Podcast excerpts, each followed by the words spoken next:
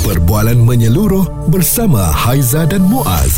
Pagi on point, cool 101. Semasa dan social.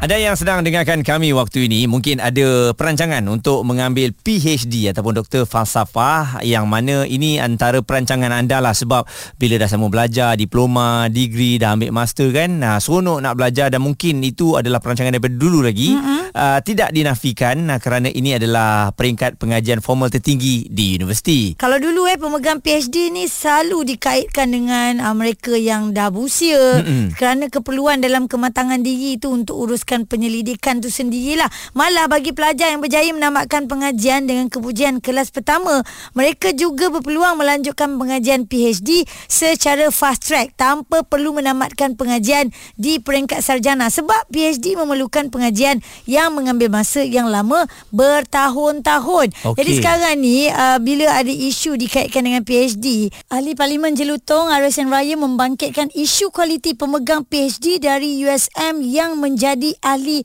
parlimen. Beliau mempersoalkan kualiti seseorang pemegang PhD sehingga menjadi momokkan orang ramai. Okey dan ianya menjadi uh, perdebatan uh, di Dewan Rakyat lah baru-baru ini kerana merasakan ada ahli parlimen yang ada PhD ni tapi tak layak. Ini antara apa yang uh, menjadi perdebatan. Lebih-lebih lagi baru-baru ini seorang ahli parlimen yang ada PhD yang mengaitkan parti DAP dengan komunis. Uh, bukan bukan mendapat PhD menjadi masalah tetapi PhD this is like permanent head damage.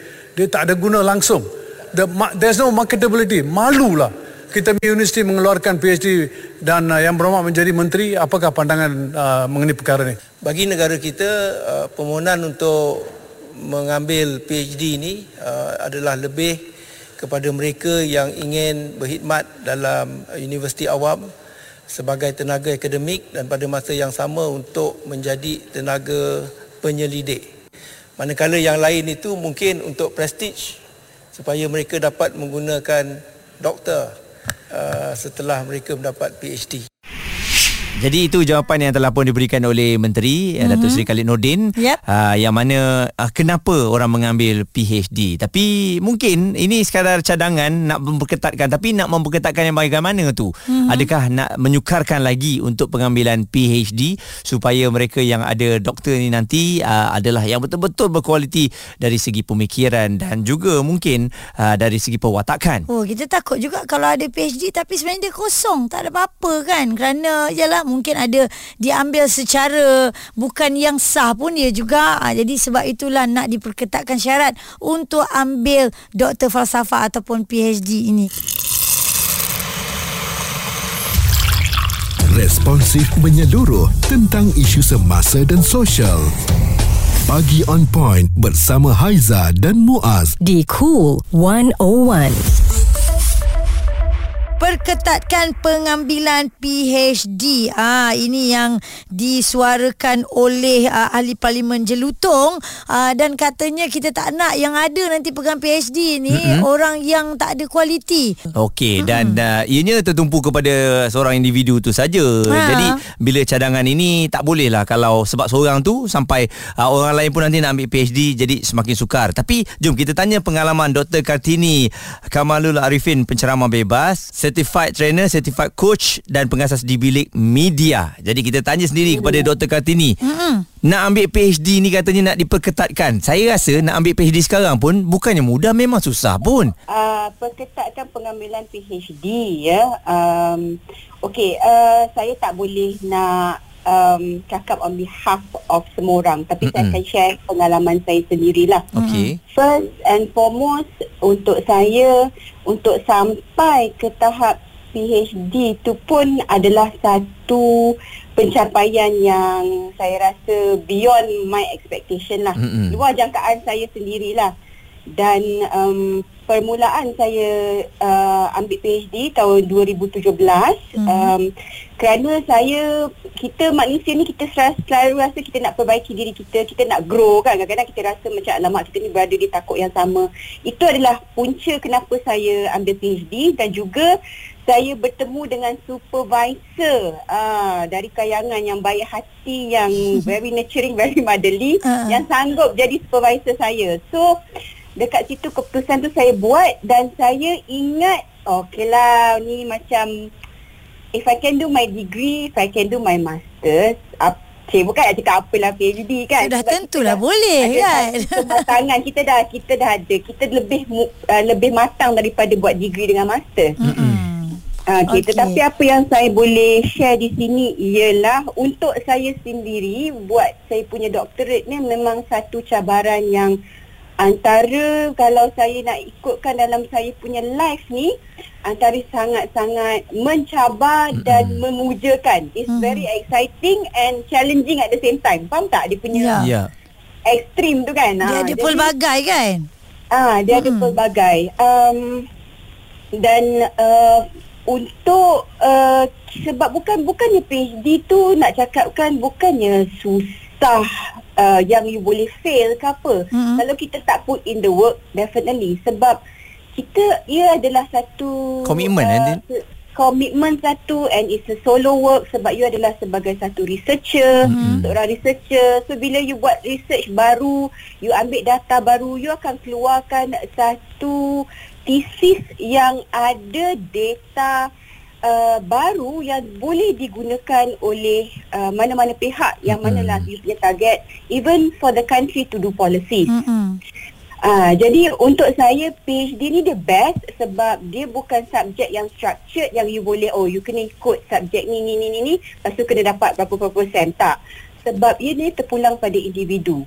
Jadi dia bukan satu exam, dia bukan satu kena habiskan kelas, tak. Jadi Yeah. that's why lah sebenarnya kalau daripada tahun tu sepatutnya lah kan Mm-mm. yang diperuntukkan untuk uh, PhD tu saya mengambil enam tahun untuk Wah. selesaikan.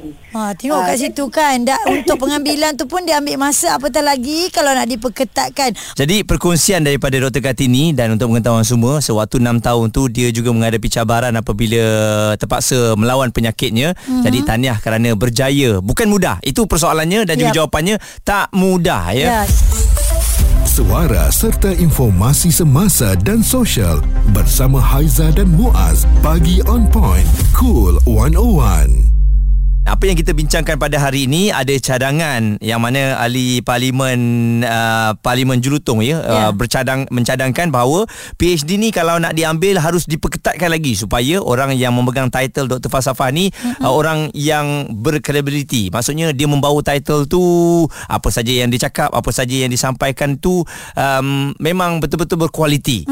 Dan beliau juga meminta KPT menubuhkan pusat atau kawalan akreditasi bagi mengawal pelaksanaan program tersebut memandangkan kualitinya yang rendah. Okey, kita ada Dr. Daniel selaku pemegang PhD. Doktor, benarkah uh, PhD ni juga sebenarnya kalau kita nak ambil kita boleh upah orang? pemegang PhD ni kalau kita nak tengok sebenarnya kau nak kata upah orang tu tak boleh lah sebab apa memang kerja tu adalah daripada kerja kita sendiri kita kena ada integriti Hmm. kalau kita upah orang uh, dan kita hantar tesis tu masalahnya bila kita dah keluar daripada universiti orang akan ingat penulisan kita itu adalah asli dan dia ingat pendirian kita pun daripada Diri yang kita sendiri. original Ya. autentik Mm-mm. Ah, tapi bila kita diminta bercakap satu topik kita gagap, Mm-mm. kita tak tahu apa yang kita cakap, ah, itu masalah. Betul. Ya. Dan doktor Ah, apabila minta masalah. diperketatkan pengambilan PhD ni macam mana?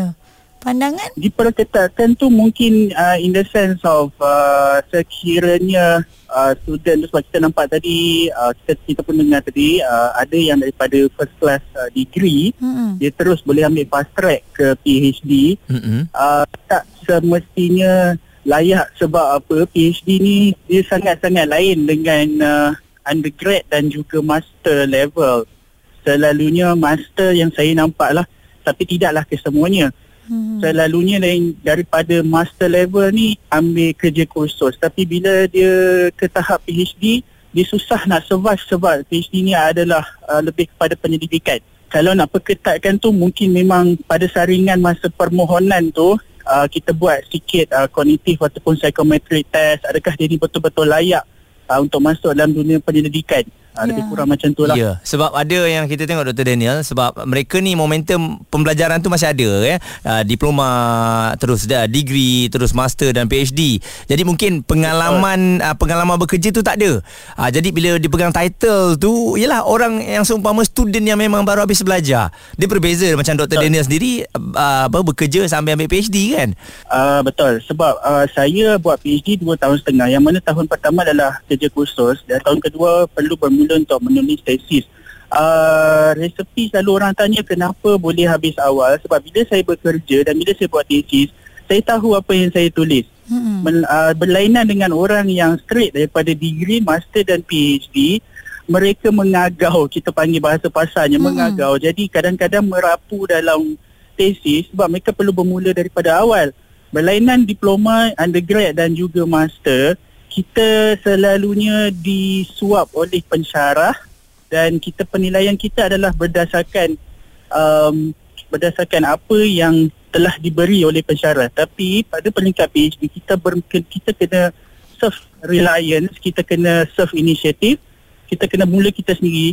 Yang mana penyelia tu hanyalah sebagai perujuk dan pemandu kita guide guide kita untuk memastikan penulisan kita tu berada pada tahap yang memang standard uh, kedoktoran. Itu pandangan daripada pendengar kita. Maka kena fikir semula apa tujuan ambil PhD ni sebenarnya ya. Suara serta informasi semasa dan sosial bersama Haiza dan Muaz. Pagi on point. Cool 101.